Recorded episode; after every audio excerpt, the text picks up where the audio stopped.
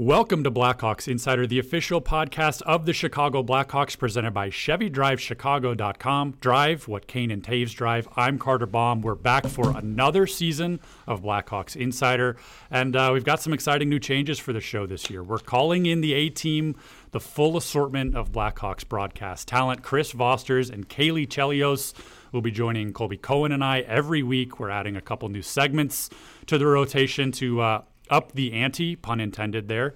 Uh, and you'll see why later. We'll get uh, a regular schedule this season, a new episode dropping every Wednesday during the year. We're going to bring you the best guests from around the organization, the league, and beyond. And starting no other with no other today than uh, new head coach Luke Richardson later in today's episode. But first off, Chris, Caley, welcome to the show alongside Colby and I. Sorry you're stuck with us every week from now on, but we'll have some fun along the way. Uh, glad to have you both aboard uh, to start the year. Thanks. I, I could think of worse people to be stuck with for the season, but really excited to be on the show this year. Thanks a lot for having me. And I'm excited about the resources that we're putting into this thing. I, I like the fact that it's going to be every week, whether the Hawks are at home or on the road. And I'm just excited to see where the conversation goes on the podcast. Yeah, thank you for having us. Uh, as if we didn't get enough of each other last season, it was good to get to know all of you, and I cannot wait to see what comes out of this this year. I think it's going to be a lot of fun, and you know, on ice is is going to be what it is, and hopefully we get to have double the fun on here. Well, Caley, when Chris is on the road calling hockey games, we're just going to sleep at NBC and we'll do our show late night, and then we'll end up just recording podcasts for the rest of the time. So that's we're just we're just growing the roster. Yeah, we're we'll we're going to be professional we'll sure podcasters before you know it. Lots of coffee on deck. I'll get Colby to start going. Same same level as me. I'm double shot I'm, espresso. I'm holding out. I'm not going to pay fourteen dollars for Uber Eats coffee delivery though.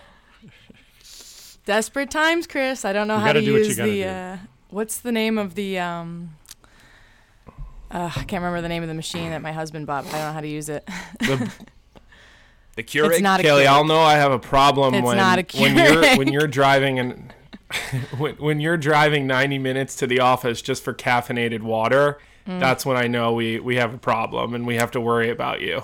Haters gonna hate when we, we all go to the Bevi machine. before practice. I promise I'll change your mind. You're gonna be dreaming of the Bevi machine before we go to the games, just like I do. I did go to the know. I did go to the office last week one day, and I specifically told Chris when we walked in, I was like, I'm gonna go that way because I want to go check this water machine, and Nina, who's like the executive, um, you know, office manager in the middle, was like, "Where are you going with that cup?" And I was like, "Oh, I'm going to see the Bevi machine that Caley keeps telling me about." And she's like, "Yeah, it's out of water."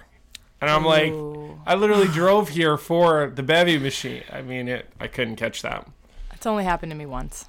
Yeah, there, there was mutiny in the front office with the Bevi machine down. Let me tell you.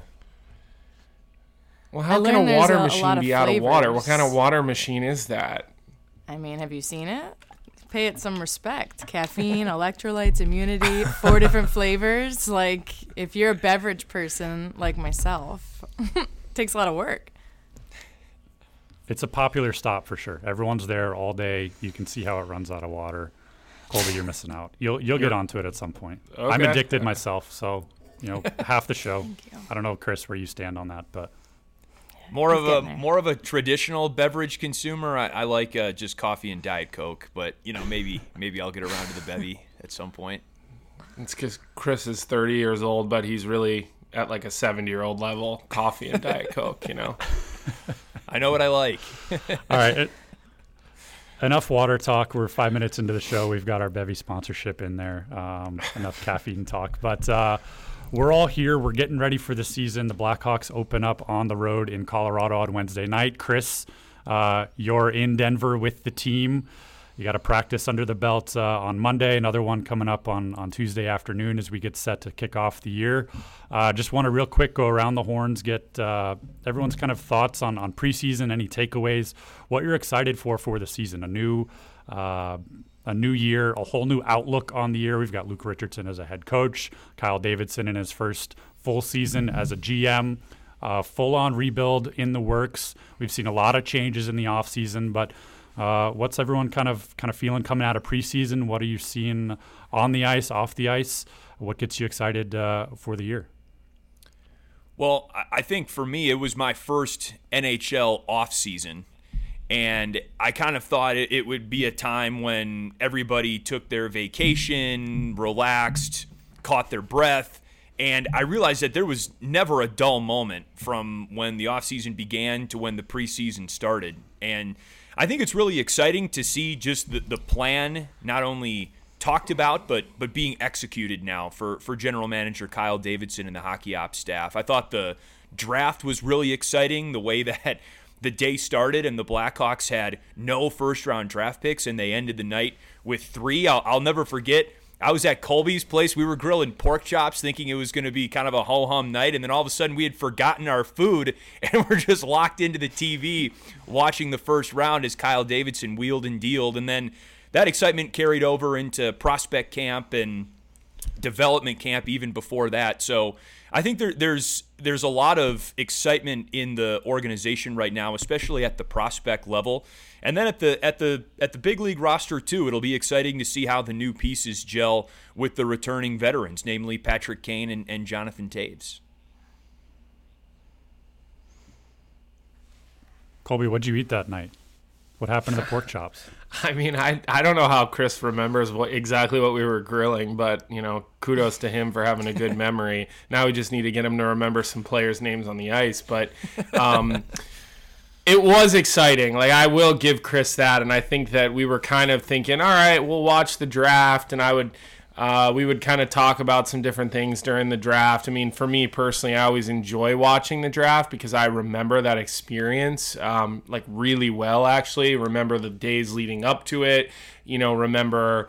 Um, those first two rounds of the draft, sort of sitting there on eggshells, like waiting to hear your name called, and then obviously, like when you do hear your name called, that whole process. So, I enjoy watching not just the NHL draft. Actually, I like to watch the NFL draft too, just because it's cool to see like the emotion on people's faces and their families' responses, and just being able to kind of put myself in those shoes. But you know, Chris and I were like like he said, we were expecting a, a pretty laid back evening, and then all of a sudden you know things started happening and it was court you know it was seventh and then it was 13th and then it was you know 25th as as that or whatever number I think Rinzel went 25th right? So yeah that was cool. And um, you know the the the off season was definitely a busy one. You know we had a lot of changes going on within you know the broadcast team uh, you know the on ice team. But I think just kind of running through the summer into this early part of the season Carter is is you know the transparency of the plan. You know, Caley and I were talking with David Kaplan last night on Unfiltered um, about the fact that there's transparency in the organization right now, and and you know there's a mountain to climb, and there's going to be you know bumps and bruises, but at the end of the day, all you can really ask for in this business is a plan and transparency. And you know, Caley, I don't know if you kind of felt the same way when we were talking to Cap about it last night, but I certainly feel good about that. Yeah, I feel like last season was weird because, you know, we got Seth Jones signed, we had McCabe signed, we had Fleury signed. There wasn't really clarity on what situation the team was in, and then they went on that long losing streak to start the season, coaching change. Like you said, this year, so much transparency. I think we all feel pretty good and energized about the excitement from the front office. There's a plan, there's you know, honesty. And so our expectations for the season are not like last season, where it was kind of like, are they going to be a playoff team? Like, are they going to potentially be able to lean on some of these veterans? And I think it was a short summer for everybody. Like, when you talk to the, the scouting staff at development camp, they had nine days off the whole summer. Kevin Korchinski said his vacation was in Montreal with his family at the draft. Like, that was his time away from the ice. So, it was a long summer and not a lot of rest, but mentally, I think for the broadcasters, for the front office, for everybody in and out of the organization, it's going to be a, an exciting year. Everybody's on the same page. We're all excited to see a lot of these young, talented players come up, and um, you know Luke Richardson too. I think he's a um, really good coach, and I'm looking forward to seeing kind of how the guys respond to him this season. So short summer for everybody, but a lot to look forward to now. Hectic times and a couple preseason games under the belt. Chris, I have to ask you, of course, about uh, the game in Milwaukee. What was that like? Uh, going home uh, for a, a, preseason game on the road. Uh, incredible atmosphere there. One of the six preseason games the Blackhawks played. Um, what was that experience like in that game against Minnesota? Well, it, it, was a very, very proud moment for me personally, Carter, and, and thanks for asking. Obviously, there's not an NHL presence in Wisconsin, at the very least, an, an intermittent one, as it was the first time the Blackhawks had played in Wisconsin in 30 years. So I, I felt like it was a, a way for people from Chicago to come up and check out my home state in the city of Milwaukee, either by coming up to the to the Deer District or by watching the broadcast on television. I think one thing that was actually pretty cool, they discovered that over 80% of people who bought tickets for that game lived in Wisconsin. So I think that answers a big question that the Blackhawks had going into the event is how much interest is there in the NHL in Wisconsin? And I, I think the answer is there's a, a very ripe market to continue to grow the game, especially at the NHL level in Wisconsin. And walking around the, the Deer District, the area outside of Fiserv Forum where the Milwaukee Bucks play, that, that was the, the pregame festival that went on before the game actually started. And then just doing a, an eye scan in the arena, I noticed a lot of hockey jerseys that were neither Chicago Blackhawks nor Minnesota Wild. And I thought that was a really cool part about the event also that it felt like a pan hockey event. There were just hockey fans, fans of the game there. It felt like you were at the, the Super Bowl or, or a you know a Pro Bowl event or something like that where you see fans wearing all kinds of different NFL jerseys.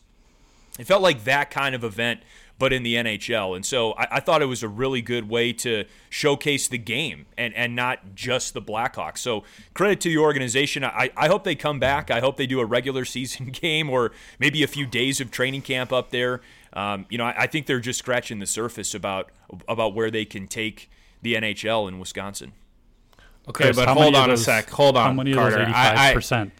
How many Carter, of those eighty-five percent was uh, was Chris you, Vosters buying? Yeah, those? I was going to say how many say, people came. Like, I'm gonna I'm gonna tell you guys the real reason why Chris really loved Wisconsin because this was the first time Chris got to walk around with Sharpie, and more people wanted pictures and autographs from Chris than Sharpie. I mean, it felt like I was walking around that building with Ringo Starr, you know, uh, 40 years ago, as Chris was stopping to take autograph, you know, to give autographs and take pictures with everyone. So wait, I saw I, Ringo I just wanted Starr to make sure summer. that I added that context. I have to add that. You did? I really? saw Ringo Starr this summer in a clothing about the shop. summer and there were belts, and he was he was doing this on the belts, and I knew he was important by everyone's reaction, but I couldn't quite gauge who he was. And then when he left the store, I found that out. But I just had to throw that in there because I haven't talked about Ringo Starr much. Did somebody tell you? Did well, the lady, yeah, the lady, Starr? yeah, the lady in the store selling the clothes said, "Oh my gosh, Ringo Starr just gave us a performance on the belts." now, is that is is that the Caley, is that the kind of the celebrity that like I would usually if I saw somebody that I thought was like a really cool celebrity, I would not walk up to them and bother them for like a picture or anything like that. But I feel like certain people you would because they're just so larger than life. Is Ringo Starr on, in that category? Like, do you walk up to him if you know it's him and say, "Can we take a photo together?" Like, I might. I don't know how you feel about that. I mean, I didn't recognize him, so I would say no. But yeah, probably. I don't know. Actually, that's a hard one to answer. I but if you knew it was I him, would've. okay. No, you've also I- had a lot of. I mean, you also had like some like legit. I mean, all of my favorite celebrities were probably at your wedding. I mean, like Johnny McEnroe and all these other people. So you're I like would a little rather more get a used to it, I picture with. Chris Vosters in the calling his first game in Milwaukee than Ringo Starr. So how about it, Chris? Wow. Sorry, Jeez. Chris. I'm not on that bandwagon. I'm blushing. Love you, Thank bud, but- you. Not not on. I'm not taking that bait. Sorry. So there were actually Oh. people that were throwing Patrick Sharp jerseys to sign into the broadcast booth while we were doing the game. So I didn't have that level of celebrity status, but you know, I'll I'll take a 50-50 split with Sharpie for the Milwaukee game for star power. We'll get there. Uh, Caley and, and then Colby, I'm just interested overall in the preseason. Any any standouts among some of these young prospects and just a lot of new names that fans are getting to know and, and learn more about, maybe people they've heard about in a couple drafts past, but anyone sticking out to you as um, maybe not a part of the NHL roster yet, but people to really watch out for, guys to watch out for as the year goes along? The biggest takeaway for me, I'm sure Colby might agree too, is Kevin Korchinski from the prospect showcase to transitioning into the NHL. You know, these players are playing the the best hockey of their lives and I don't think the coaching staff or the scouting staff had enough great things to say about Korchinski and just where he's at, um, his elite level of play and how it transitioned pretty seamlessly at the NHL level. I know it's just preseason, but he's somebody who I think Blackhawks fans can be really excited to see hopefully progress and the staff will continue to talk to him when he goes back to Seattle and he plays at WHL. So I mean, they have a very deep defensive pool that may mean like they're going to have to lose some guys to be able to to get some forwards in action, but I really liked Korchinski's game. I think Regula and Vlasic look like they've taken steps. Uh, Regula being able to play in his first playoffs at the American Hockey League level last year, along with a lot of those defensemen, I think is gonna. That's where you want them to play in the playoffs. That's the kind of hockey you want for those kind of players to be able to develop. You don't want them to. They're not going to develop at the NHL level. So him and Vlasic to me I'm going with a blue liner defense theme because we've talked a lot with Luke Richardson and you know the new defensive system. This team is kind of getting a new identity, and I think Luke Richardson is is going to have a good impact on on the D corps and their whether it's man to man or it's zone defense or whatever. Like it's about accountability, and I think we're seeing some very high caliber, talented young defensemen coming up and. Um, you know, it, it's just a matter of being accountable and doing all the little things, Colby. Yeah, and and you know, Caley kind of touched on some of those high end prospects that the Blackhawks now have in their stable. But you know, I really liked Colton Dach at the end of preseason. He only got one game. You know, we know the last name very well around here for obvious reasons. Um, but it was good to see Colton, you know, have an impact in an NHL preseason game. I think last year he was kind of feeling his way through. I think you know it's a little different when you know your your older brother's here uh, with a big name, and so I think he was able to come here, be himself, show that uh, he's he's close to playing at this level. And to me, he looked like he was. He missed a little time of the concussion, uh, being in concussion protocol. But, you know, he, he gets that last game. He plays well. He goes back to Kelowna in the WHL. He gets named team captain uh, yesterday or the day before. So obviously, you like to see your players, you know, being named a captain in, in at their various levels and bringing that leadership aspect. So uh, you know, all in all, look, I, I, think the young players are the are the real exciting part of the future of this organization, and and I don't think anybody's been anything but transparent about that as of late. So certainly a, a lot to like from preseason Carter. A lot of exciting things. Um, I want to get moving now. We've we've talked a little bit about the Blackhawks setting up the season. We'll have a lot to talk about as the show and, and the season goes along, but. Uh, Chris, you had a chance to catch up with our good friend Joe Brand yesterday, uh, do a little preseason um, look at what some of the betting lines are like around the NHL. I mean, the four of us sitting here, unfortunately, uh, are not allowed to bet on the NHL as employees of the team, but uh, we decided to tap in a, a good friend in, in, Joe Brand to be able to give us some advice and uh, tap into the sports betting world just just a tad. Uh, Chris, I don't know if you have any any takeaways or any any quick thoughts before we toss it over to your uh, your great little segment there that we're calling line change uh, for a nice little pun there uh, as well. Well, you'll find that, that Joe Brand was more than up to the task for giving us an outlook on the sportsbook scene at the start of the NHL season. And and look, it's become such a big part of all of professional sports gambling that is that I think even from a broadcast perspective, even though we can't bet on the games, I think it's still important to just know where the the storylines and the trends are in that quadrant of the industry and the sport. So I thought it was a really interesting conversation. I'm really glad that it's going to be a, a, recurring segment throughout this season, and I think it's going to help me understand the game a lot more, quite frankly. Nothing gets you excited for a game like having having a little money on it. I say that not talking about NHL games, but uh, college football, NFL. I was white knuckling it last night as Travis Kelce, who is I'm playing against in my fantasy team uh, was racking up four touchdowns for the Chiefs. But uh, yeah, my well, wife's like, "Why are you so invested in the uh, Denver Broncos versus the Seattle Seahawks game?" I'm like, "You just okay, relax." Exactly, exactly. well, we'll toss it over now to our good friend Joe Brandon. He'll give you a look around the NHL, uh, some of the odds at uh, at different positions, uh, who's going to win the cup, some of the the annual trophy winners. He gets you set up for the 2022-23 year.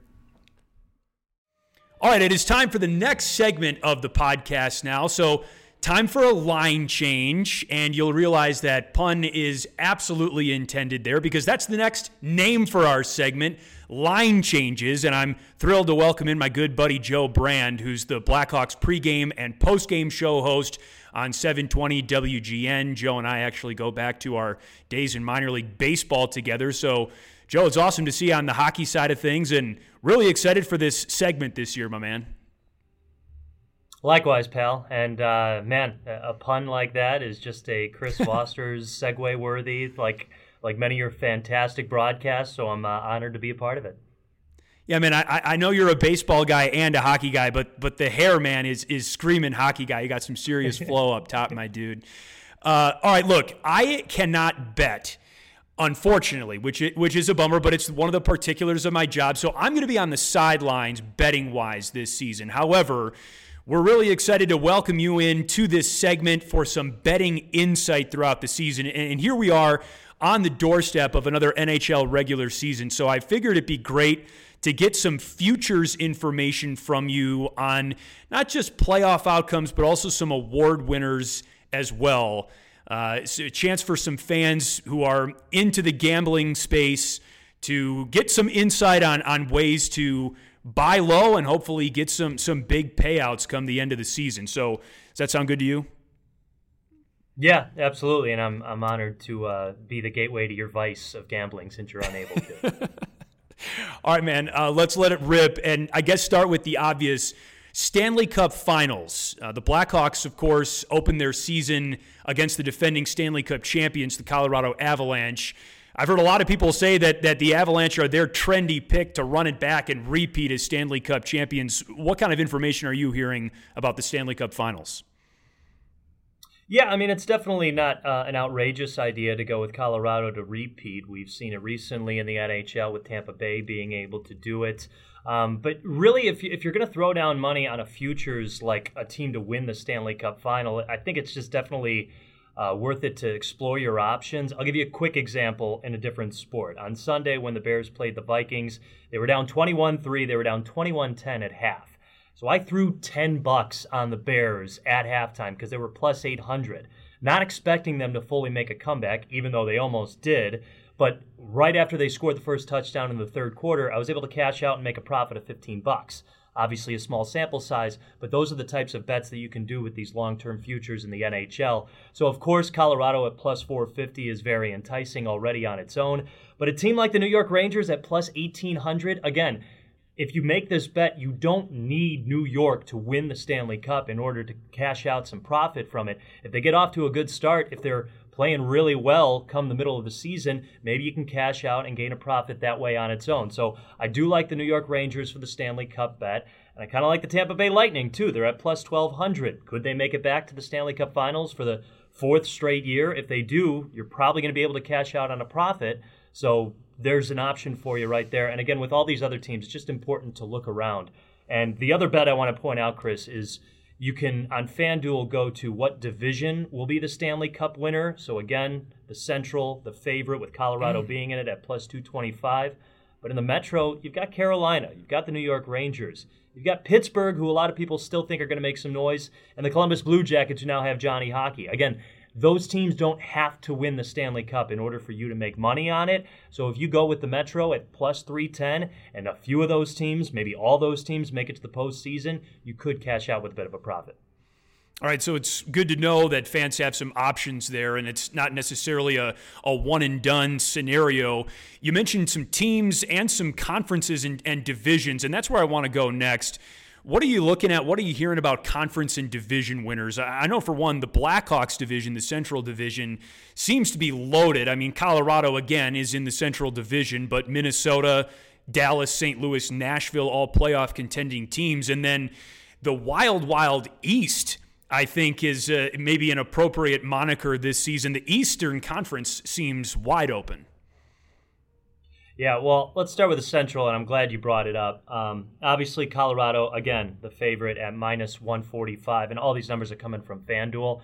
Uh, Minnesota at plus 400 to win the division. And again, making a bet like this is more inclined towards cashing out a little bit early if something goes right. And the reason I point out Minnesota listen, we saw the Hawks play the Minnesota Wild. Obviously, the Blackhawks aren't going to be Minnesota's toughest competition this year. Minnesota starts this year their first five games against the Rangers, the Kings, the Avalanche, Vancouver, and Boston. It's a pretty solid first five games to start the year. Their next 10 games, they play the Blackhawks, they play Montreal twice, they play Seattle twice, and then they play San Jose. They're also taking on Ottawa, Detroit, Anaheim, kind of middle of the tier teams. So I really like their lack of strength of schedule through the first 15 games of the season. So if you do go ahead and make a bet on Minnesota at plus 400, maybe Colorado starts off a little bit rough with the I don't know, hangover of winning a Stanley Cup and a short off season, you can capitalize on that. So again, it's all about making an educated bet for a futures opportunity, and then watching how that changes, watching what type of profit you can pull from it as the season goes along. As far as the East, uh, it's kind of tough. Metro, I, I, do like Carolina, but again, I, I kind of go back to the Rangers at plus 350 for an opportunity to get some type of profit. The Atlantic is interesting also. I do like Toronto. A lot of people are big on Toronto. They're at plus 180, so that is a profit if you bet 100. But more importantly, you're not asking Toronto to win a playoff series, you're just asking them to win the division. So maybe it's a little bit easier for people to go behind the Maple Leafs if that's what they're looking for. How about uh, the the President's Cup? Most regular season points for a team this season. Uh, you know, there were a lot of 100 point teams last season across the NHL. What are you thinking about long shots or dark horses when it comes to total points this season? For total points, kind of some of the heavy hitters that I mentioned earlier, like the New York Rangers and Carolina. Uh, the other thing I've been keeping my eye on is teams to make it to 100 points this upcoming year. Uh, the LA Kings are at plus 172 to just get 100 points. They had 99 points last year. They have had some turnover, but one of them is acquiring Kevin Fiala, so that should definitely help them uh, moving forward. And then another interesting one is Boston as well. And that might kind of live and die with how they do to begin the season without Charlie McAvoy and Brad Marchand. But they're at plus 164 to get at least 100 points this season on the regular season landscape. So those are the two interesting bets. Again, I'm not 100% uh, going forward with those. But if those are teams you root for or those are teams you're on the fence about, it gives you a rooting interest and just something to look at throughout the entire year of, of getting at least 100 points.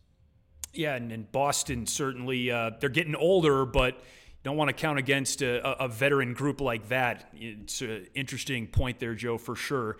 Uh, let's look at individual awards. Uh, the MVP race, I mean, it, it certainly seems like it, it's Connor McDavid and, and Auston Matthews. What about uh, someone, again, a, a, dark horse, someone that is a, a, trendy pick beyond some of the heavyweights? Yeah, it's funny because when I was looking up this, everyone's just talking about, you know, will Connor McDavid do it again? Will Auston Matthews do it again, getting his first one just last season? And Connor McDavid seems to be, well, is pretty much the favorite. Uh, Auston Matthews not Matthews not too far behind him. McDavid at plus 260, Matthews at plus 420. Uh, one guy that started popping up though as I started researching this was Jonathan Huberdeau, now on Calgary mm. at plus sixteen hundred. A lot of people are expecting him to make a big step forward on an offense-heavy Calgary team. So this is, as I was saying earlier, you know, you have the opportunity to make a bet with a long shot uh, here at the beginning of the season, and then just see how that line moves or how that line changes, as we're here on line changes. Um, so, but that you know that's that might turn into be somewhat of a semi bluff you know, you throw money on Huberdeau, keep an eye on him as the season progresses, but who knows? Maybe he can co- come forward with it too. But I don't think it's a dumb bet either if you go on Connor McDavid, again, who's plus 260. A lot of this comes down to health. Who's going to be healthy uh, for the majority of the season? Because that's going to play a, a big role in obviously how many games you play, but how much production you have as well. Hooby Dooby Doo had uh, that historic season last year with the Florida Panthers. Interesting to see him wearing a, a, different colored sweater up in Calgary. How about the the Vezina Trophy winner, best goalie in the NHL? What are you hearing or reading about that? I kind of like Ego, uh, Igor Shesterkin now with the New York Rangers signing a nice deal and probably becoming a little bit more comfortable in his role. Um, I, I, just I like what the New York Rangers uh, are bringing forward this year, naming their new captain and being all confident with it, and having some unfinished business from last season. And you know, Shesterkin, who obviously had a good year last year, trying to ride some of that momentum forward. Uh, I, I like him as not so much my safest bet, but the most ideal bet right now. There's there's always Andrei Vasilevskiy as well in Tampa Bay. I know a lot of people certainly he, he wouldn't be a dark horse. He he might just be uh, one of the favorites as well. But Shesterkin had that great season last year, and it, it, does sound like you're high on the Rangers, Joe. So that's uh, that's good insight as well. We'll, we'll keep it on, on that side of the puck. Norris Trophy, best defenseman. A uh, lot of good defensemen in the NHL right now. It seems like. Yeah, absolutely. And uh, Cale Makar obviously being the top one, the favorites, uh, the guy that won it last season, obviously on a fantastic Colorado team. Uh, much like what I was bringing up in the MVP race for the Hart Trophy, a couple of long shots that have been catching my eye. These are coming from OddsShark. Uh, John Carlson of Washington at plus 3,500, and uh, Aaron Ekblad of Florida at plus 1100. Again, a couple of guys that maybe throw some money on them right now, see what type of profit you're making as the season goes along. People think that Carlson has all the utilities, all the things you need to win the award. He's had the second most points by a defenseman since 2019. He's had the most points per game since 2017. And uh, Aaron Ekblad was just third with most points last year, only behind Makar and Roman Josi. So, again, guys to just maybe throw a little money on, see what type of profit you can get throughout the year. But uh, again, I don't think you're too unwise if you uh, go ahead with Cal Makar as well. What do you think is a good betting strategy when it comes to the, the Calder Memorial Trophy Rookie of the Year? I mean, that seems like it's more often than not going to be a, a pretty wide open race. Uh, you like backing one horse in particular or spreading your money around and, and maybe getting behind a, a, few different players for that award? See, honestly, Chris, I, I don't know how crazy I am about this bet, not only because it's so unpredictable what a rookie can do, even though the NHL is more predictable than other sports, but how much time is a guy going to get and, and how much. Uh, how much confidence is each head coach going to have in, in each of these young players? I mean, Matty Beniers at the top at plus 400. You got Owen Power, the uh, Chicago Steel uh, alum, at plus 500. So, I mean, it's kind of a tight race. McTavish at plus 600. So, all those are, are pretty tight within. So, it's a little bit dangerous. I, I don't know exactly which way I would go. I think you've got to have a good feel on what each team's plan for each player is if you're going to throw down money on that bet and just kind of be willing for anything to happen because again, it's it's rookies. We're not quite sure uh, how each year is going to look at their first in the NHL. Yeah, hail to the victors uh, playing somewhere with uh, Matty Beniers and, and, Owen Power, both Michigan men and on the brink of very promising NHL careers, it sounds like. Joe, this has been great, and certainly looking forward to revisiting these lines with you and much more during the course of the season. You can catch Joe, remember, on the pregame and postgame show for the Blackhawks on 720 WGN. Joe also hosts Blackhawks Live every Monday at 7 p.m. Central Time during the regular season. And you're a social media darling as well. You're uh, trying out the Twitter Spaces sphere a little bit, right? Yeah, yeah, we're giving that a go. Uh, we're trying to incorporate it in at least one of our pregame segments. Um, just, just fun to you know put it on another platform, remind people where they can find us. But yeah, just as always, if anyone's coming into the United Center, tune into 720 WGN on your way in, on your way home. Tune in as well. Shoot us a call, maybe vent a little bit, or celebrate a, a good night out that you had at the United Center. You know, we we don't discriminate too much. Uh, but uh, obviously, it's radio, so you still got to mind your p's and q's on the air, Chris.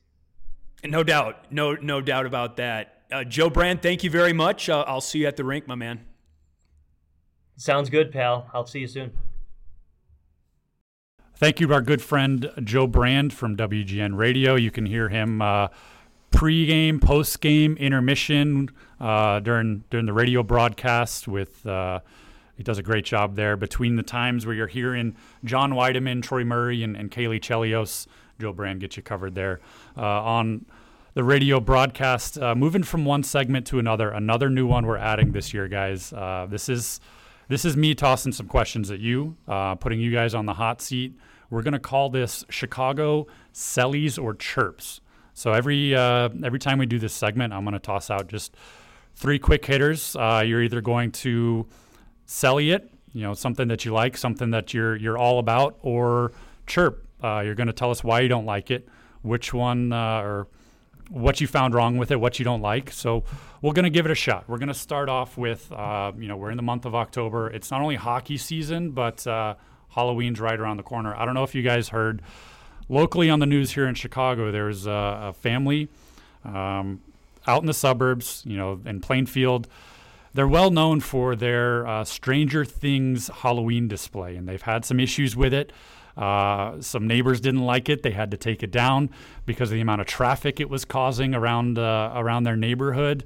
Um, the family worked with the town and the local police. They got a whole display, a whole traffic plan worked out around it. They went through a lot of hurdles to get their Stranger Things Halloween display back online, back in action. Uh, you can you can Google it. Uh, there's a couple different stories on it if you want the background on it. But I'm just curious.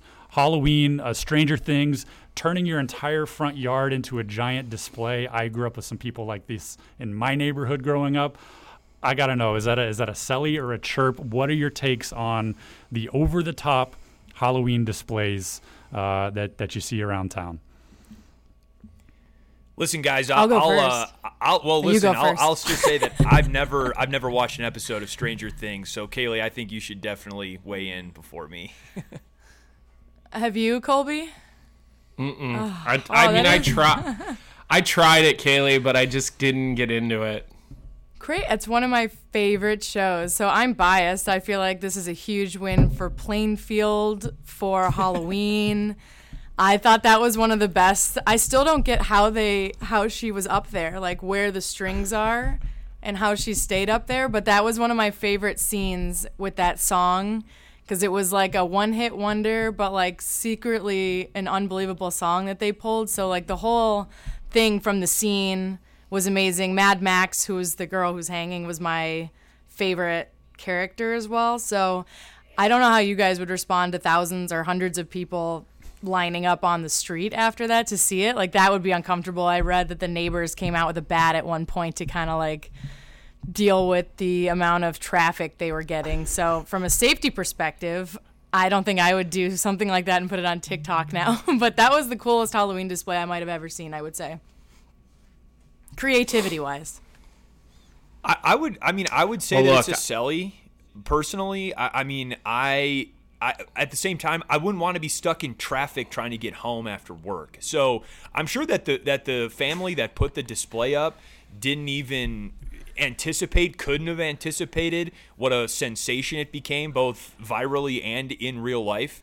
So I think it seems like the situation's under control now. Now that, that the police are able to regulate the flow of traffic. If you look at the at the block or the street where this house is, I mean, there's not a lot of space between driveways, and and one neighbor in particular. I mean, it's like the the easement in- between the two properties is virtually non-existent. So, I mean, whatever was going on at at the Stranger Things house was basically going on in their front yard as well. I mean, that would get old pretty quick, but you see all kinds of crazy stuff like this when people trick out their houses for Christmas. So I don't have a problem with it. I, I think it certainly got out of hand, but I mean now that it's now that we've established some parameters, I think it's a, I think it's an awesomely creative idea.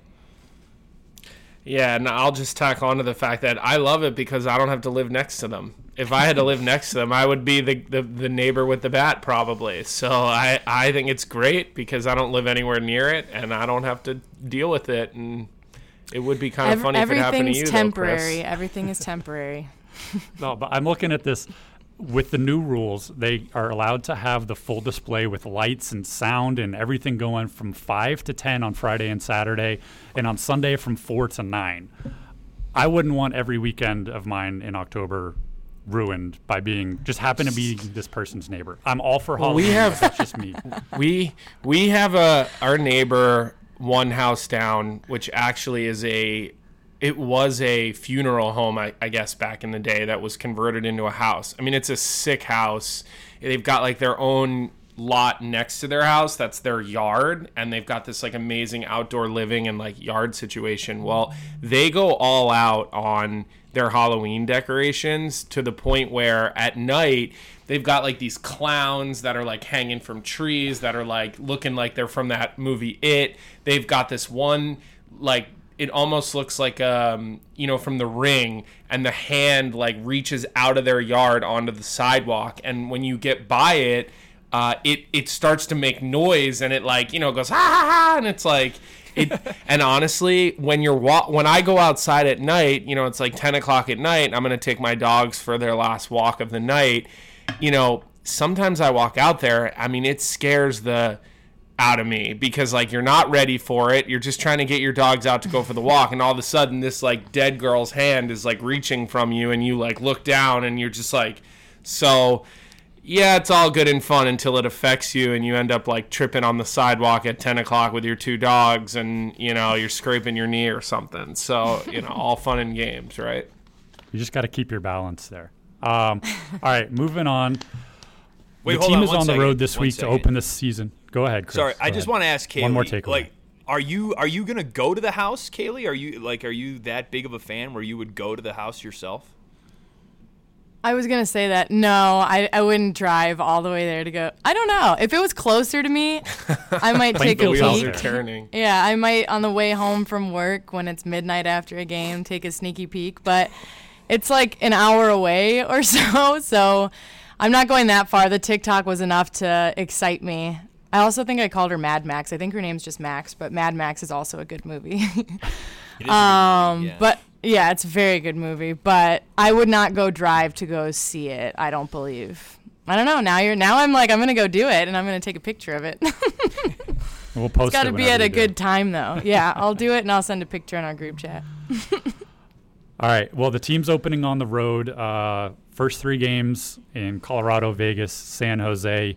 While they are gone and before the bowl season really kicks into full gear, at the United Center, uh, it has been transformed into Harry's house. Harry Styles with, I believe, six shows in like a 10 day period at the United Center. Uh, I got to tell you, we're, I think, halfway through now. What night did you go, Carter? I haven't been yet. Um, you know, that's just not my not my taste. I'm more of a, a country music guy myself, so I don't think Okay, Harry I Styles figured is. I kind of thought you'd be like in the front in in you know standing room. no, not for me. You're for a me. Windy City Smokeout me, guy. but uh, I love Windy City Smokeout. That is more my vibe. But uh, I got to tell you, Nelson. walking into the office, exactly. Okay, well I'm gonna have to check in with ticketing to see if any tickets were transferred to you from Harry Styles because I'm not sure I believe you, Carter. It's my alias. It's my alias. Uh, no, I got to tell you, walking into the office the last couple days, the big thing with Harry Styles is all of his fans like to wear the boas, the big, colorful with feathers, everything going on. It looks like we uh, have done. We've defeathered a bunch of peacocks outside the United Center. There's just multicolored feathers everywhere, littering the ground. They're just blowing off. Everyone wearing these boas coming in at the night. Uh, it's crazy. It's chaos, but it's it's a great scene. People are lined up. The merch thing opens up at like noon every day, and there's a full line outside on a Tuesday. It's incredible. But I have to ask you, Harry Styles, and I did not put this together. I have to put that disclaimer on there. But Harry Styles is known for his outfits, and I'm you, looking at but some of these now. I have to get your your your take on at least the first couple that he wore. He opened it up on Saturday night with a red, white, and blue sequin jumpsuit, jacket, pants, everything going. Uh, Colby, I think as I'm looking at this picture, you would look fantastic in there. That's your Fourth of July uh, costume, right? Carter, I got to tell you something. Of all the outfits he wore that that are that you guys showed us, the red, white, and blue sequin suit. I mean, I'm into it, and uh, I mean, look, I don't. I won't say that I wouldn't wear something like that, especially uh, if Chris was going to go with a matching outfit. Although last time we wore matching outfits, it didn't go so the, well. the head co- the head coach got fired the next day. So I don't know if we're going to want to be doing that at all this season. Maybe Caley and I will try our luck and and go matchy matchy one time, but. Uh, I, am into the blue sequin jumpsuit, the red, white, and blue one. I, I don't know how you guys feel. Caley? Uh, I love Chris and I discussed Harry at length the other day. Actually, we uh we definitely want to go. No, we were so into it because we were like, how cool would it feel to be able to sell out the UC six times in like a week? Like, how big a deal do you have to be to do that? I've never heard of an artist. Maybe that's dumb being like doing six concerts like that in a row at the UC, but I think it's a Selly, like you said. The red, white, and blue suit is cool. I actually like the green and the, the striped one. It's funky, and he kind of brings like Elton John's funk vibes every night. So, Chris and I, I don't know about you, Colby and Carter, we would go to the concert for sure, I think, right, Chris? Even though yeah, we don't listen to his last, we haven't really listened to his last couple albums. It feels like a great, great time despite not having listened to his last two albums. Well, all of our colleagues, you know, that I at least ones that I follow on Instagram have been going at least one night and I've seen a few people in our office on their Instagram story that have been there multiple nights. So he obviously has quite a fan base. Um, I actually got to see Harry Styles in like a really small, intimate setting. I don't know, maybe four or five years ago while he was still in his, you know, group. Um, he was doing something for like a radio a station. so, no, but the group didn't play. Caley, the group was not playing. It was just Harry Styles, and it was oh. there was only like 150 people there. I had been doing some work for Westwood One, and I don't know, they were hosting something, and I was in LA, and I got invited, so I was like, all right, why not? And I was actually really impressed with him as far as his like ability to sing you know, again, there was no band, there was not really much production. It was like a very raw sort of just like him showing off his like musical talent and it reminded me a little bit of Justin Timberlake, who I am a big fan of and I would go if Justin Timberlake was playing at the United Center six days in a row, I would have made Chris, you go with me one day. Caley, I would have dragged you there with me another. And then Carter, depending on how I felt, you might have gotten the call out of the bullpen as well. But, you know, I, I, uh, I am impressed with his musical ability. Like, no doubt about that. You can't question that. What's impressive to me is he's sold out six straight shows at the United Center this week. He was at the United Center like nine, ten months ago, too. And I think sold out two or three shows there as well. It's insane. Like, we talked about when I heard he was that. coming back, I was like, he was just here. I was like, he was just here. Feels good to I, be I Harry Styles, and he just had a movie. uh, I think the uh, I think right? the he had the premiere of his red, movie. Oh, really? Wow, he's he's a multimedia star at, at that. I think the blue. I didn't know that either. Sequence, I didn't know that, Kelly. I think the blue and red sequence looks like it's out of the the four star collection for, for the Blackhawks. I think he got that at the team store. We're gonna get Colby wearing that between the benches on the broadcast this year. Really blind. yeah, I, I honestly, if it was red, white, and blue, stylist. I would do it. If it was red, white, and blue, I would do it. I'm not into the to the striped, the green and white. I'm I'm looking at it here on my computer as we're doing this. Um, I'm not as much into the the green and white stripes, but but I really could get down with that red, white, and blue outfit. It does feel very Elton John, who I am a fan of. So um, we'll have to see what uh, our our our team stylist and our team store has in store for us. And maybe there'll be some uh, sequin jumpsuits in the future. We shall see. or maybe we'll see what size Harry is and see if you can squeeze into it, Coley. okay, we'll see if he can well, just if it can fall off the tour bus on the way out. I'm probably a little bit wider than him to be. we'll just keep it that at that wider. All right, last uh, last Cellier chirp. We're gonna keep it local. We're gonna move to a sports side of this. The White Sox, they're parting ways with Jose Abreu, the most consistent hitter throughout his MLB career with the White Sox. He's been here since 2014. Uh, he's hit 25 more plus homers, 100 plus RBIs six times in nine seasons. 2020 AL MVP, Rookie of the Year in 2014. Uh, but Jose and the White Sox apparently parting ways. What's uh, what's the Selly? What's the chirp on this? Uh, a big loss for the White Sox, who have had a couple disappointing, uh, uh, I guess one disappointing year. Uh, the season they they just wrapped up here. We'll start with we'll go back to Colby on this one. Wait, so. I gotta I I'm gonna start with a question on your mm-hmm. question, and I don't know if if Caley, are you a big are you a big baseball person, Caley?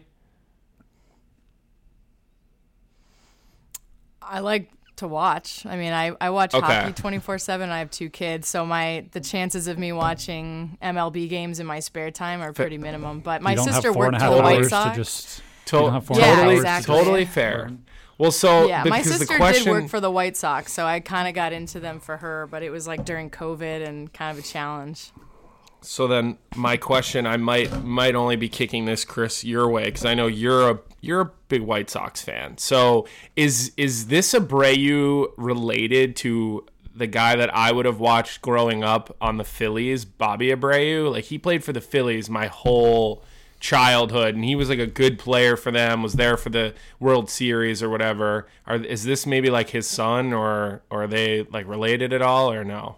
No, there's there's no relation.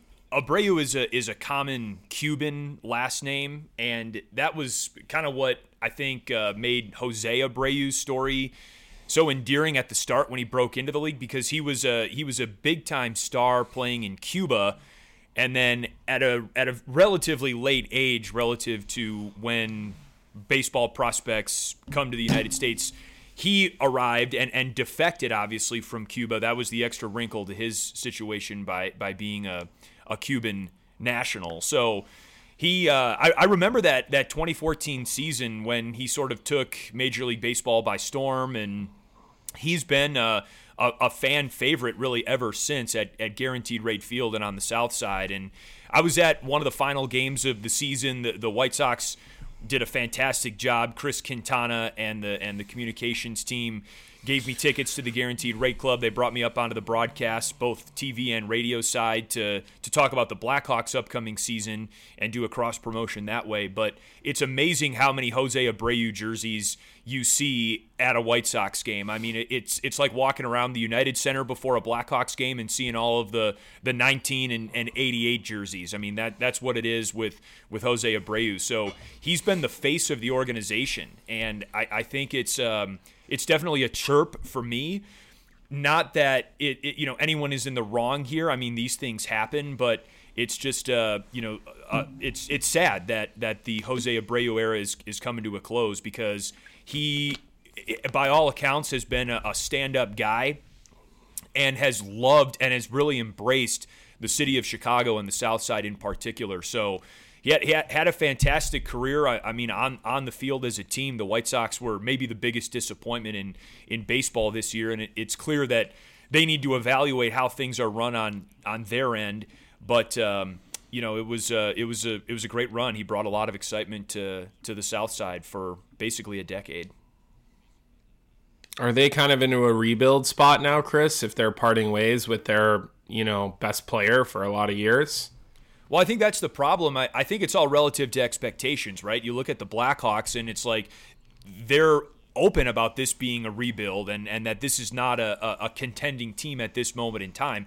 The White Sox thought they were playoff contenders, maybe even World Series contenders going into the season, and and had thought that the team was on an upward trajectory for the past couple of years before that. So I definitely don't think it's it's a rebuild. I mean, there are still some some really good pieces on that team. They've got really good pitching.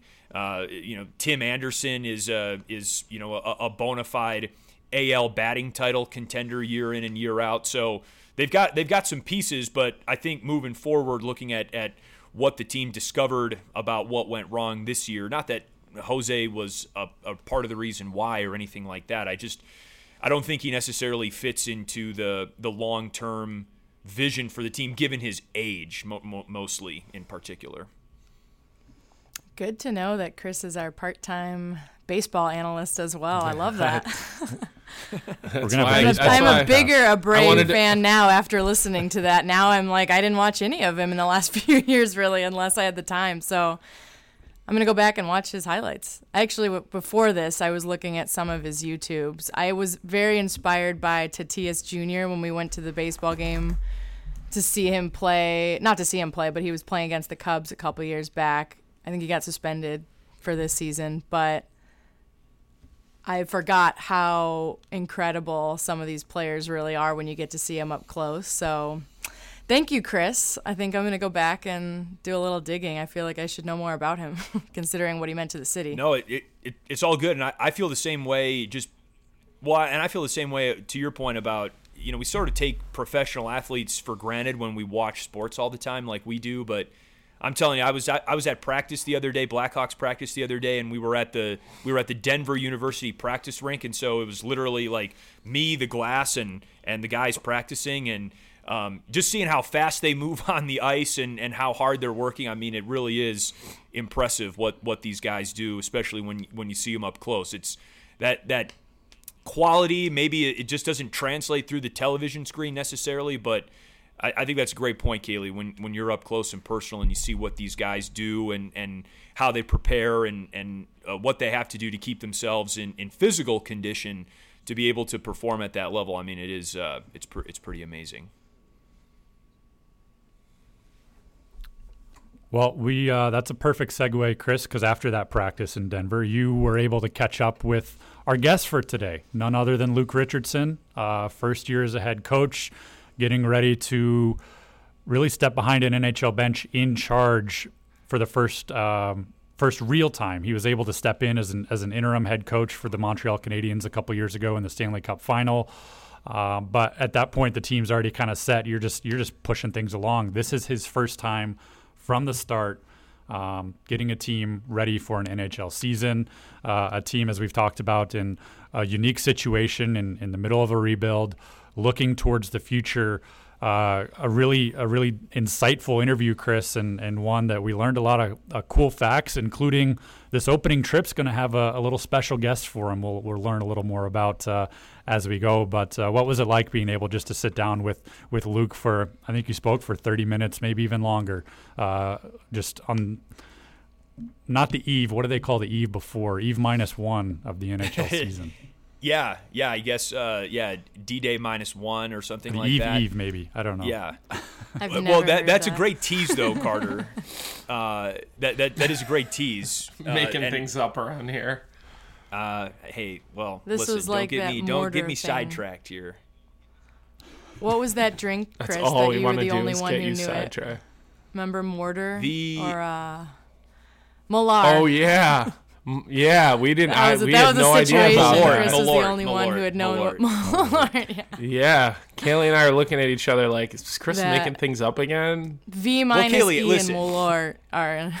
Do you have any Malort behind you right now, Caley? I I was mean, gonna there's say, quite an Caley, assortment yeah, going right there. I mean, a little. have some let- Malort we- what there. what kind of coffee? What, what kind of coffee were you drinking this morning? A little Irish, a little Irish coffee for Caley this morning, or what? maybe when we get, you know, when we get things rolling, I'll feel more comfortable. But I thought uh, I'm in my basement. The kids are quite loud upstairs, so it's either this or I'm outside with the chickens. I don't know what Carter would prefer, but there's not a whole lot of quiet spaces in my house.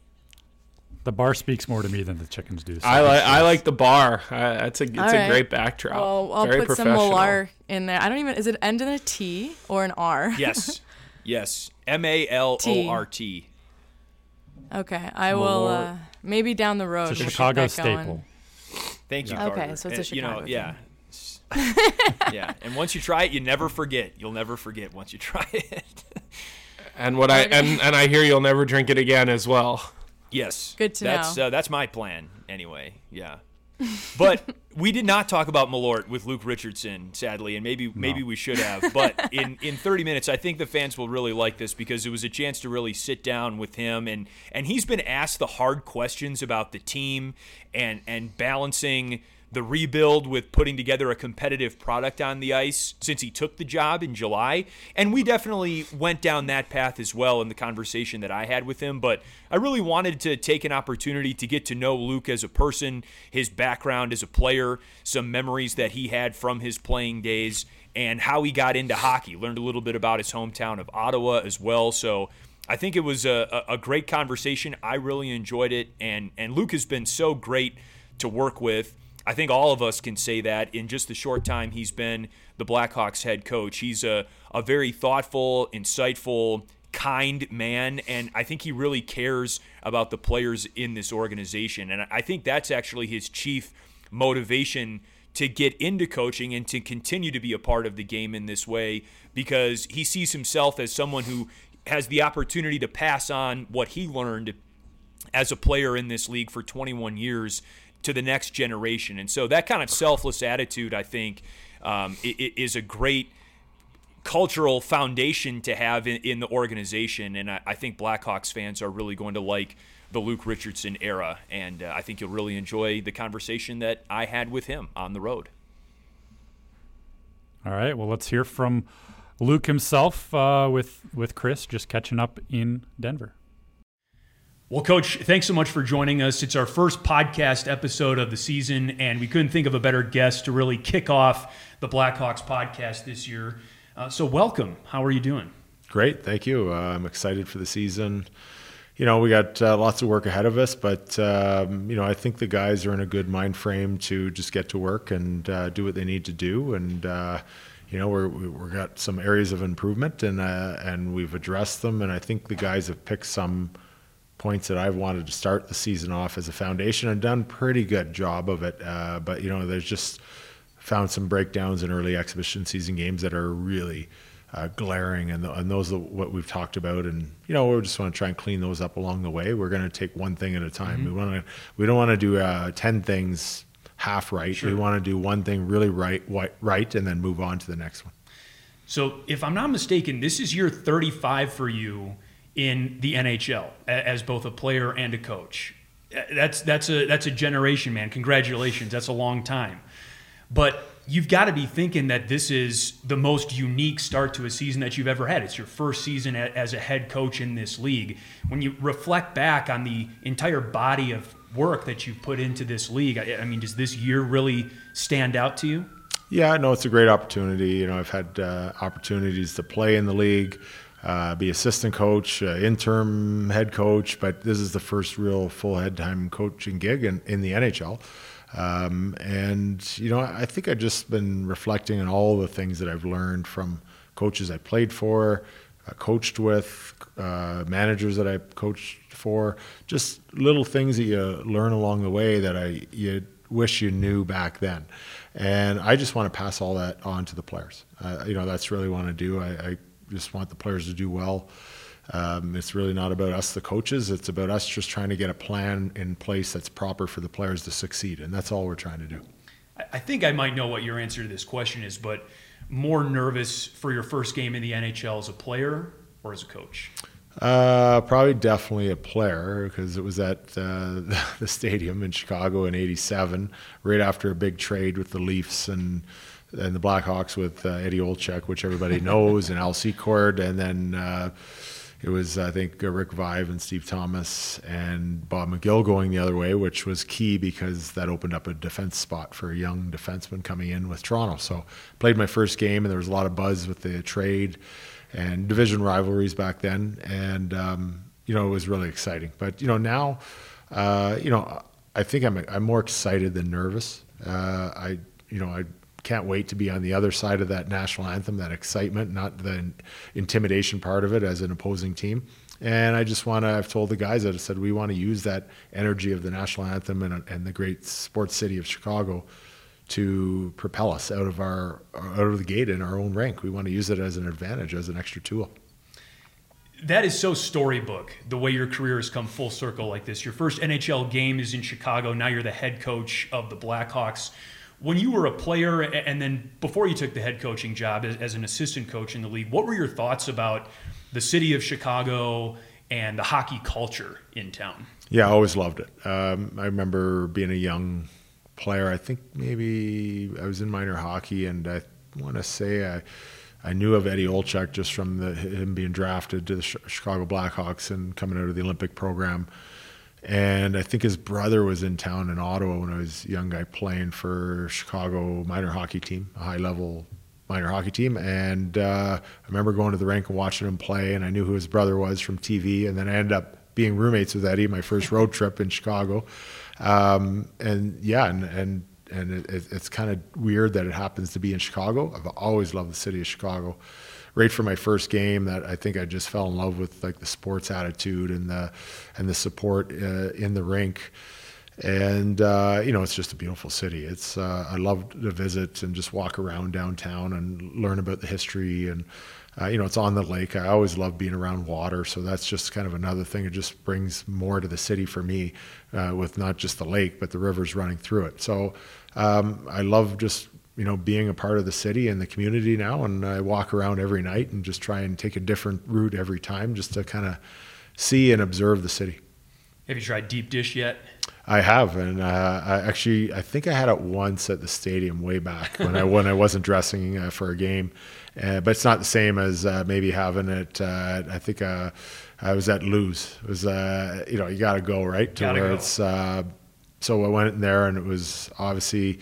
I think it was a day off, so I had some time, and we're walking around the city. So I was really hungry, so it was perfect perfect comfort food to go home to. So it was great. Deep dish is definitely a commitment. And just so you know, not many people talk about this, but Lou's has really good thin crust too. If you're ever in, I've heard they've know, had both. Yeah. Uh, and I think gluten, which uh, we have a friend coming to town, so that's helpful to know. That's So, great to know. Gluten free, really. That's great to know. Uh, your friend from Ottawa, by any chance? Actually, no, uh, Boston. Okay. So yeah. The reason I ask, I know you're an Ottawa guy. That's where you were born. That's where your playing career ended, and, and where your NHL coaching career started.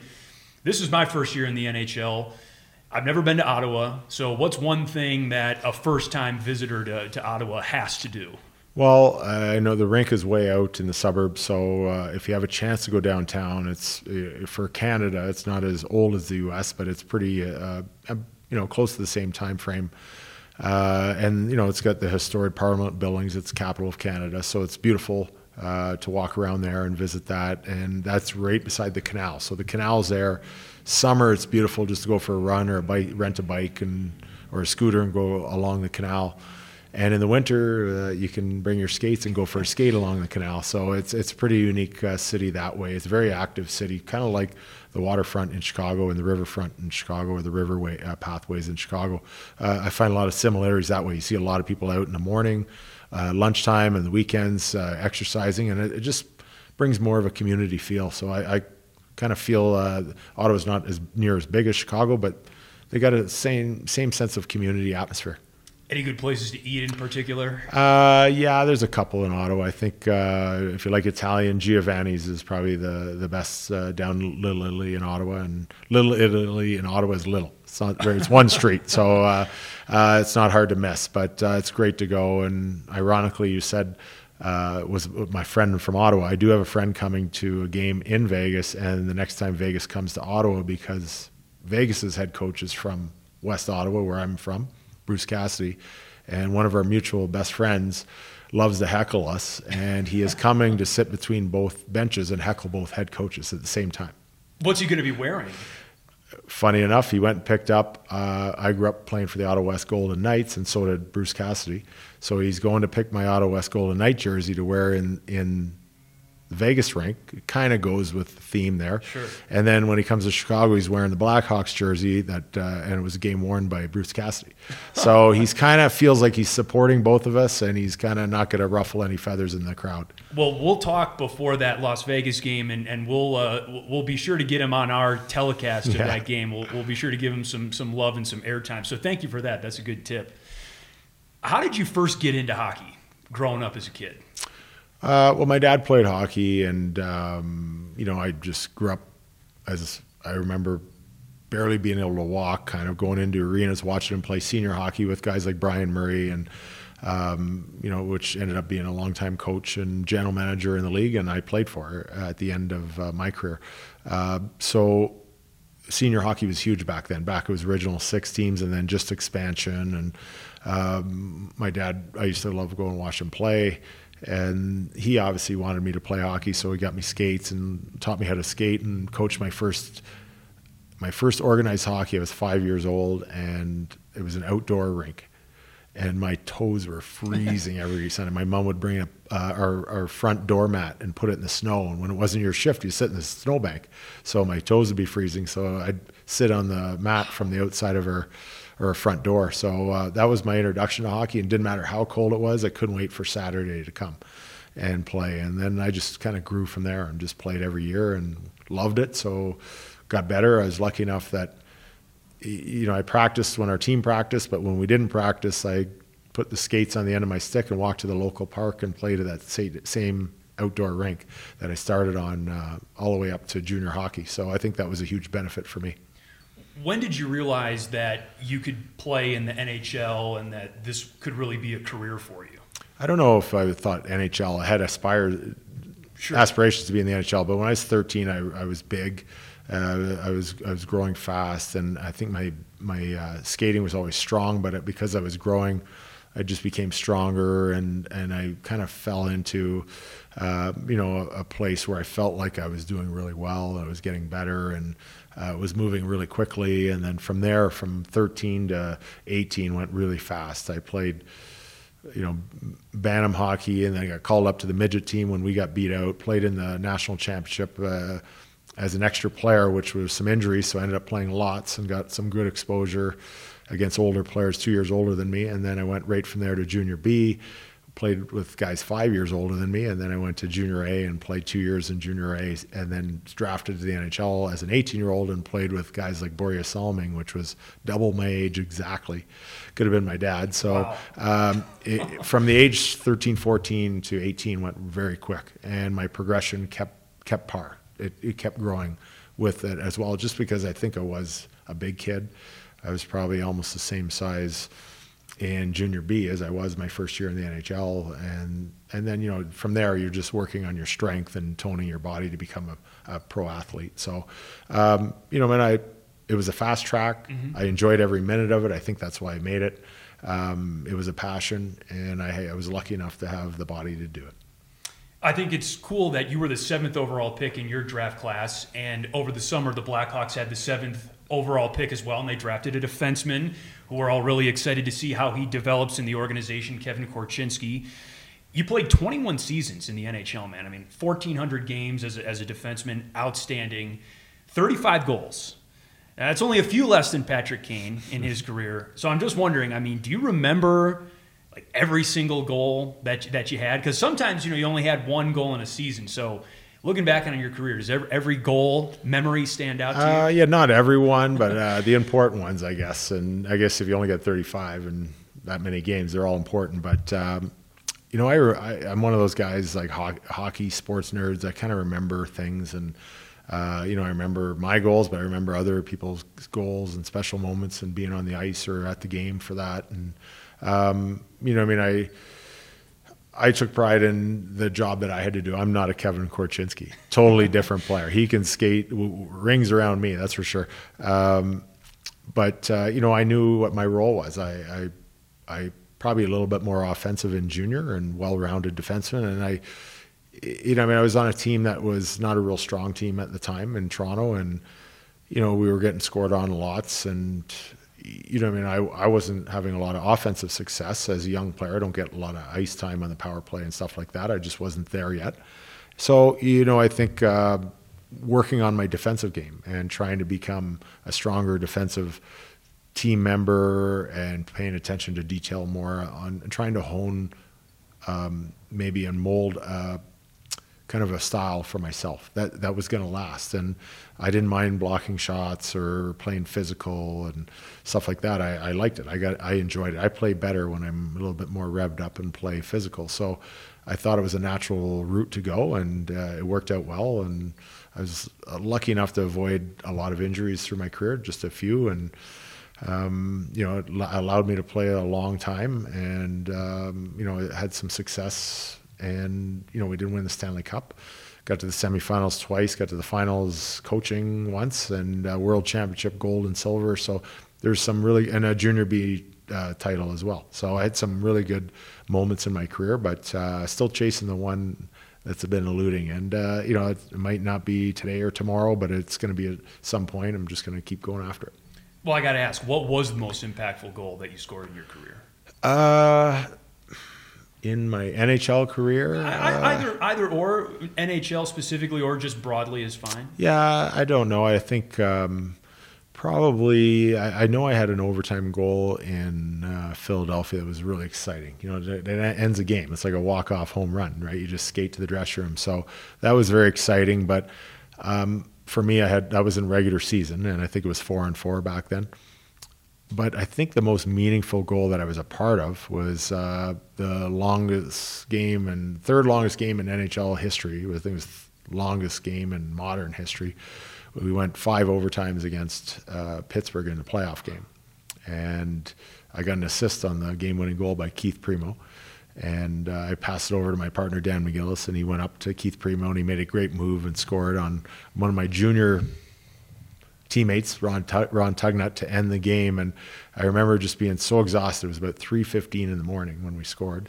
Got home about 6 in the morning. The birds were chirping. And uh, you got to play less than, you know, 30 hours later.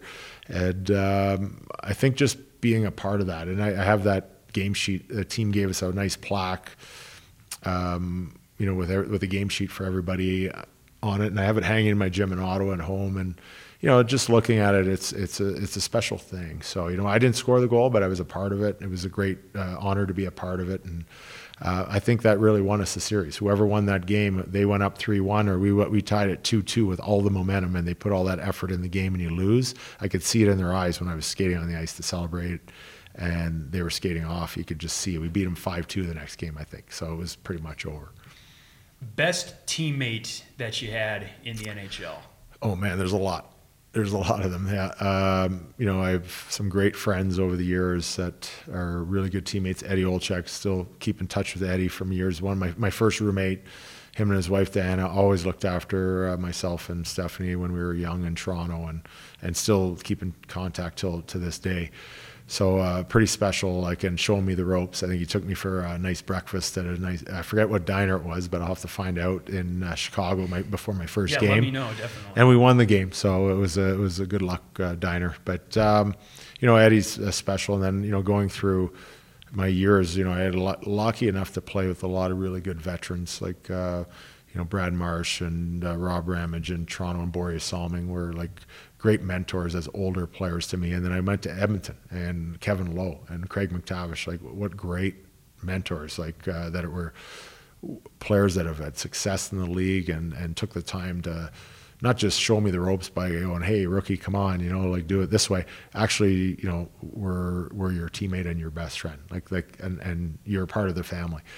And uh, you know what? And then I, I, moved on to Philadelphia, and again, you know, I had a chance to play against Rick Tocchet for years, and we'd battle like two hammers going against each other. But as soon as you get together with a, a teammate, a new teammate that you used to battle hard against, you have ultimate respect, and you become best friends right away. And you know it, and you feel it, and it's a strong bond. So they're they're all really special for sure. Well, I hope you don't mind me saying, I, I, think safe to say that Philadelphia was the high point in your career in terms of your hair. You had some really good flow then. We'll, we'll, we'll, try and get a picture of that in, into the podcast as well. How about the toughest player that you had to shut down in the NHL as a defenseman? Yeah, Cam Neely's probably one of them. I know people, I, I, I can say Wayne Gretzky and Mario Lemieux 10 times over, and it is true by far uh, in different ways because they were different styles of player, even though they were great. But I, I used to remember dreading Boston and right winger, left defenseman, just line up every face off, every D zone, and and you know what? We had we never got any any tussles or really yelling matches or anything. We just had some really good hard hits, uh, a couple battles and standoffs in front of the nets, and but just mutual respect. We both played hard.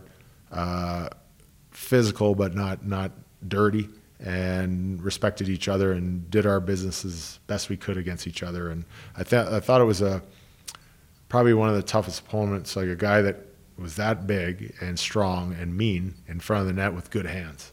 Like it's a pretty hard combination to come by.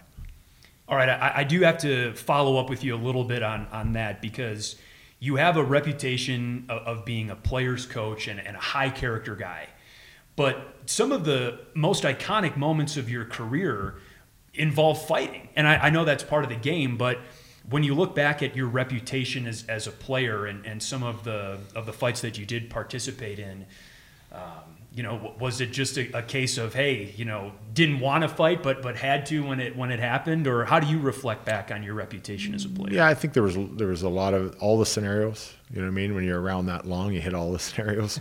but I think you know what if I had to pick a category that was the most often reason why I had fights was usually standing up for teammates, um, or someone coming after me because they're standing up because I laid out one of their teammates, and it was probably the same. Most of the the same theme, either way, resulted in the same.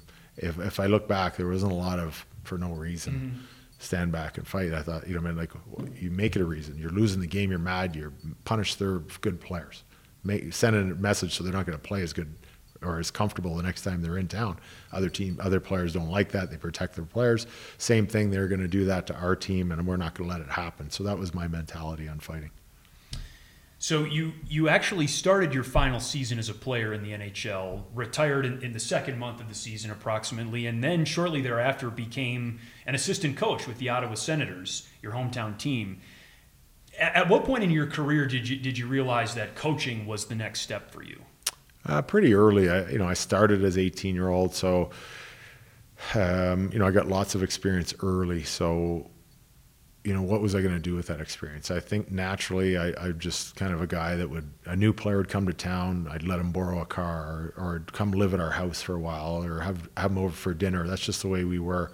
Um, me as a teammate and our family as a family. We were part of the hockey family too. So we always did that. And I think because of doing that, it became uh, like a, you were mentoring off the ice, but it became, I was mentoring on the ice, on the bench. And I think I learned that from Borje Salming my first year. He used to grab me. We had a hard nosed coach. He wasn't the most X's, and O's coach, John Brophy, real tough guy. Taught me how to play uh, hard and mean every day and train in the, in the uh, you know, train your body to be physically fit uh, for the National Hockey League, but the X's and O's wasn't really there. And I think the older players knew that. So they'd grab me on the bench, and Borje had that raspy voice and be like, he'd call me Lucas. He'd be like, Lucas, you got to do this. So he'd shake my arm. And then he'd jump over the boards and go play his shift, and he wouldn't miss a beat. And I uh, really admired that. And I tried to emulate that as I got older to help the young guys while they were going without affecting my game.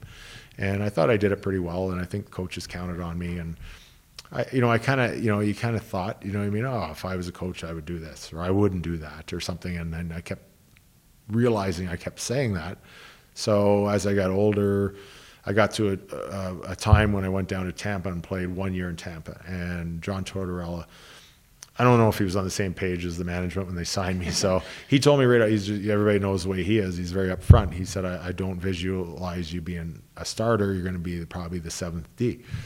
I said, I'll give you whatever I have whenever you need me.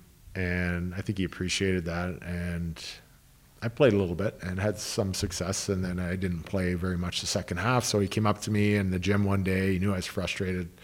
And he said, I respect what your career and what you did. I don't want to see you finish your career on a stationary bike. Would you like to do some coaching duties while you're not playing, if you're not playing? But I need you to stay in shape and ready that if someone goes down, we, we need you. I said, I can do that. So it was great. It was a great experience right from the first game. I think it was the first game. I go upstairs with the goalie coach, Jeff Reese, which I played with, and we come down in between periods. And he wanted our opinion on what we saw up top. And it was 3 nothing for, I think, Arizona after the first period. We were not very good, and we were a good team. So the door was closed. He's yelling in there, and Jeff Reese goes, Oh, get out of the line of sight because we'll take it if it's just whoever's in the line of, uh, line of his sight. So we go down to the coach's room. I'm standing there, comes in, he's swearing, he's yelling, he's going off, and he's yelling at the video coach. I want to see this. And then he comes by and he stops, and I'm standing in the door frame, and he looks at me, and he and he and he's all fired up, and he goes, "And what did you see?" And I was like, "Well, guys weren't ready to play from the start of the game. I wasn't lying. I'd say the same thing if I was in the dressing room to the guys." And he's like, yeah, you're right. And he went back and he was like, so it was a good experience for me. He had, he had me in the coach's room preparing the playoff booklet, and I still practiced every day with the extra players, trying to keep everybody ready, whoever was needed. So I never got in a playoff game that year, but I thought I was uh, valuable to the team in a different way. And I think that was kind of the real first sign, that, like that I really got that that uh, bite. I wanted to coach, but I ended up going to Ottawa the next year, played a full season, and then the next year played. A, I made the team on a tryout and played about a month and a half, and then I didn't play very many games, but I was there with the team. And then uh, Brian Murray had to make some. Um, you know roster moves. And I was older defenseman and they had to bring some they wanted to bring some guys in. They were struggling and I was going to have to go on waivers. So he goes you probably don't want to go to the minors and play. And I said well not specifically. And he said I could put you on waivers see if someone claims you. And I'm like but he said or I can do it in a way and let everybody know that you're not going to go and you're going to retire and we're going to we can offer you a spot on the coaching staff. They had a very small sco- coaching staff at the time. And he goes, I've already talked to the coaches and they'd be happy to have your help. And I said, I'll take it because it's my hometown. I'm 39. It, it probably won't be there next September. And he's like, I can't guarantee that. And I said, well, I could chase it around for another eight months and then come back and it's that opportunity is not there. So I thought it was a smart and right move to do. And uh, ever since I've been coaching. And you did do some time in the AHL, in, in the minors. I, I did time in minor league baseball as a, as a broadcaster. I know what that life is like down there. What is life like in, in the minors in hockey? Um, you know, I, I, enjoyed my time there. So it was funny because uh, I went there and I was so excited to go. Um, you know, first head coaching opportunity. Uh, I, have been to I was into Binghamton a few times before, just on kind of player development while I was coaching in Ottawa, and uh, I just thought, you know what, this is a great opportunity for me. I was the only one excited to be there because everybody else is going to be cut from Ottawa. They all want to be playing in Ottawa, and I'm the only guy that wants to be there. So I said that I led that off in my first meeting with the players. I said, you know, I'm probably the only one in the room that is excited to be here right now, but it's an opportunity for you guys to get to the next level. So that's what the way I treated it was as a stepping stone for guys in their career where they want to go. Uh, and sometimes it's maybe just from getting into the league, getting your first step into the American League to being maybe you're capped off, maybe you don't get to the NHL, but you're a top top end guy in the American League and make a good living and, and enjoy the game you love. I just wanted to create an environment for the guys that that gave them the best chance to do their their best there to get seen at their best. In terms of your coaching philosophy and style, I, I'm thinking back to something that you said at the start of our conversation when, you know, as a coach now you think about all the things that you wish you had known as a as a player in the league and want to pass those on. What are some of those lessons? Um, I think you know you're not just going out as a young player, you just you're so excited to play the game. You just play the game, so you don't have a lot of thought press process of how the tactics that a coach will have, like who's on the ice at the end of a period when it's three two, uh, when you're when you're leading, or when you're losing three two at the end of the game. Um, you know, I mean, uh, carrying the puck up the ice, and uh, are you just dumping it in? Uh, to dump it in, or or you're gonna try and dangle someone, turn it over, and they come down and score a goal in the last minute like just little things that you learn, the hard lessons you learn along the way that you you kind of now and they're embedded in you as a coach, and you try and get them across to those guys so they don't make those tough mistakes. They can kind of if they can listen and, and absorb and learn that without making those mistakes, they're still learning it, but they're going to cut out some errors, which is going to hopefully track their progression faster so they can get to a knowledgeable veteran player at a younger age is what I'm trying to do. I'm really interested to ask you this next thing because I, I, get asked a lot as the broadcaster about the rebuild dynamic and the rebuild situation around the team this year.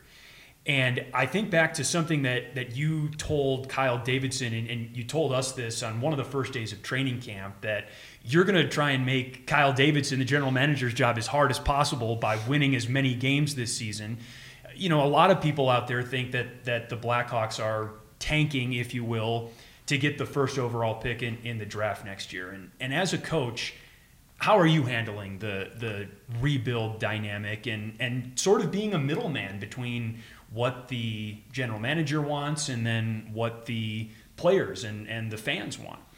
Yeah, I think uh, my job as coach is to coach the team, and we're going to coach the team as, and, and our whole staff uh, have a really good bond quickly already. We're, we're trying to find the best ways to give ourselves the best chance to win every night. That's the way we approach the game. We want the players to approach the game, and Kyle approaches the game like that too. Just the reality is, is where we've maybe traded players that were at a higher caliber. Uh, we're starting at a lower level right now. We got to build ourselves back up. That's why we have to create a really good foundation that we mm-hmm. can fall back on, and because there will be some stumbling blocks, but if you get that big that foundation base, we can bounce back up quicker, and that's what we need. Um, you know, I think just you know making Kyle's job hard is going to be hard. right? That's going to be hard. So this league is hard to win, no matter who you are, what team you are. Yeah. So the position we're in, I, I, choose to neglect the term rebuild. I just, you know, I mean, I, am a coach. I, I, don't think that way. Uh, but do I realistically know what position we're in? Yeah. And, and, we got a long road with a lot of hard work. We're not afraid of it. So I, I we want to make the players not feel afraid of the work make let's do the work, the sacrifice early. We're going to have some payoffs and some dividends down the road. And do we have the patience for that? Maybe not every day. So some days we have to bring them back and, and realize that where we are. Let's we got to go through step one and step two. We can't skip to step five. If we do, we're going to be chugging and kicking this around for years. Mm-hmm. But if you can do step one properly, step two properly, step three properly, not knowing how long that's going to take. It might we might be stuck on one for a while. We might get through one quick, and then two we might get stuck on two for a while. But we can't go to three until we're good on two. Otherwise, we don't we lose our structure at the bottom. And I think that's everybody from coaches to the veteran players to the younger players to the guys that come in and out that we call up from Rockford. We have to have a, a knowledge of how we're going to play, our identity here, and we're going to do it every night uh, to our best. And I think that creates a culture of, of expecting more, uh, not being satisfied when we do cr- uh, achieve a little bit more, and uh, we keep pushing. And I think we will get there. I, I don't want to put a timeline on it. I'd love to say it's going to be quicker, and I always hope that things sure. are going to be quicker. I'm pretty op- optimistic that way in hockey, but we will have to take some steps. And uh, right now, I think the guys have made some good steps in training camp, but when we, we have a hiccup, uh, it's usually a big one, and we have to we have to really like focus on minimizing those, especially against like a season opener against Colorado. You can't have too many of those, or they're going to make you pay. Well, I'm going to have to rewatch this, and I'm going to go back to this answer because I'm going to write down and take notes on, on your response to that because I, I think you hit the nail on the head. And it's good for me to hear when I get asked the same questions as well. I'll get you out of here on this what does success look like for this team this year? And and maybe if you could break the season down into chunks, what's a benchmark that you want to see this team at, for example, at the All Star break or or at some other moment in the season? Yeah, I don't want to put like uh, a position in the standings or a number of on the points total because I don't want to ever cap a team. Sure. Or put pressure on a team if it's point. too much. So um, no matter if you're in a, a, young team that's in transition or a Colorado Avalanche. I just I don't want to do that. I I think what I want to do is, you know, you paint a picture of what we look like now, and our, we're basically we should all be on ground level building that structure, that first platform, that base that we can always go back to, we can fall back to. So our, our systems, our trust with one another, our work ethic, our attitudes coming to the rank, all those are grouped in there, and that's what forms what we are now. Uh, you know, in the middle of the season, I'd love to see us uh, showing strides of getting over of cer- over certain humps, getting over games where we can hold a lead in the third period. We can show a little bit of maturity where we don't crack and crumble. Um, you know, I mean, uh, coming out early and then only playing 20 minutes and then thinking it's being satisfied with that. And then it comes back to haunt us and we don't play great for 40 minutes and you lose a game or, or you make it close where you're just not feeling confident about it. Uh, and then you get to the end of the year where we are feeling comfortable in close games, uh, confident in ourselves coming back from an early deficit in a game or maybe a couple losses in a row, getting over that hump and getting a, a crucial win and getting uh, the tide turned the other way, especially at home, using our home ice to our advantage. By the end of the year, I want it to be a place that's very tough to come and play in Chicago. Mm-hmm. Uh, it's exciting to watch, and we get results. So between now and then, that's the transition I'd like to see the team have. Start another season, man. We're all really excited. Thanks so much for doing this. We really appreciate it. It's been great to work with you so far, and can't wait for the full 82. I got it. I can't wait either. Well, I can't say enough just how much I enjoyed that conversation with Luke. Really felt that I got to know him better as a as a person and as a hockey guy, and really excited to see what this season has in store and and what the the future of the organization has in store with Luke Richardson as the head coach. I think we're really going to enjoy continuing to get to know him. Get to know him, and uh, you got a couple recommendations when you go to Ottawa for the first time too. That was nice. I like that. You're getting you're getting a little both of them, or a little bit of both uh, there, Chris. NHL road life, man. Yeah, I gotta. You know, I'm I, am i am not buying. Uh, you know, tour books or anything like that. I'll just go straight to the source and, and ask the guys who have been in this league a long time where to go. He's been around more than most, you know, 10th all time in games played by a defenseman. He knows all the ins and outs of every city. So it's a good resource to have on the road. Well, that'll do it uh, for our first episode of the season of Blackhawks Insider. Uh, special thank you to, to Luke Richardson for joining us, uh, having a at length conversation with Chris Vosters. Chris, Caley, welcome to the show once again. Thanks for having, thanks for stopping by, and we'll see you again next week. And uh, look forward to a lot of varied conversations. Maybe we'll get Colby in the uh, Harry Styles outfit here soon, and we'll just uh, we'll see what happens. But we're gonna have some fun this year, everyone. What Thanks, Carter. Really looking forward to it. be careful what you wish for, Caley. You have Maybe to work with me a lot. Podcast, I'd love to see something like it. oh no, I'm coming in hot to the studio show with that outfit one day. well, Ew. for Chris, Caley, and Colby, I'm Carter Baum. We'll see you next time on Blackhawks Insider, presented by Chevy Drive Chicago. Drive Wood Kane and Toews drive.